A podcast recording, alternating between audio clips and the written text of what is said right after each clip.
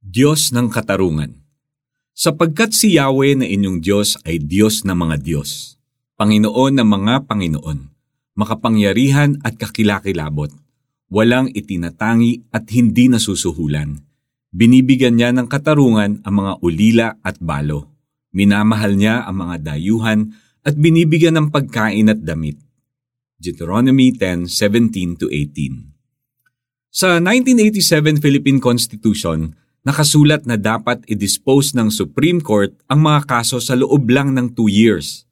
Pero may mga kaso na umaabot ng 15 to 20 years. Napakarami pang backlog ng mga kaso hanggang ngayon. Maraming unresolved cases. May iba't ibang factors at dahilan kung bakit ganito ang sistema natin. Kulang sa judges, maraming delays at kung ano-ano pa.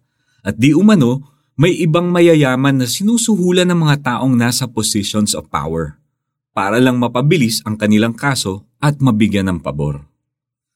Paano na may hirap na naghihintay ng ilang taon para sa hustisya na hindi pa dumarating? Ika nga ng isang kasabihan, justice delayed is justice denied.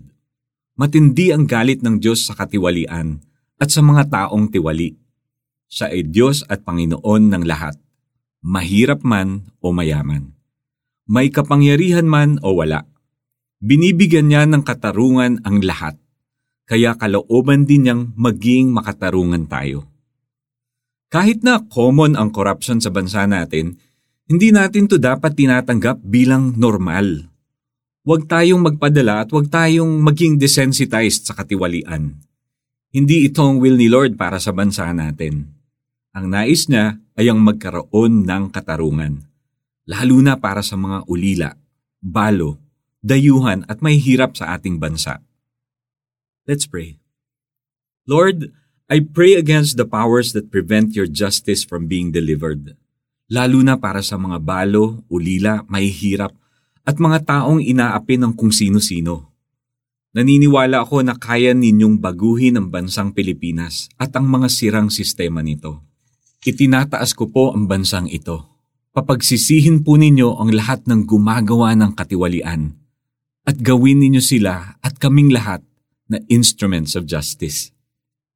Para sa ating application, makibalita sa TV o mag-research online ng specific na kaso tungkol sa mga biktima ng injustice, tulad ng mga bata na biktima ng online sexual exploitation at mga tao na nakakaranas ng iba't ibang klaseng abuse. Isama ninyo sila sa inyong prayer list at ipag-pray regularly hanggang ma-resolve ang kaso nila. While doing this, patuloy kang magpuri sa Panginoon at magtiwala that He is powerful, just, and ultimately, He will cause good to triumph over evil.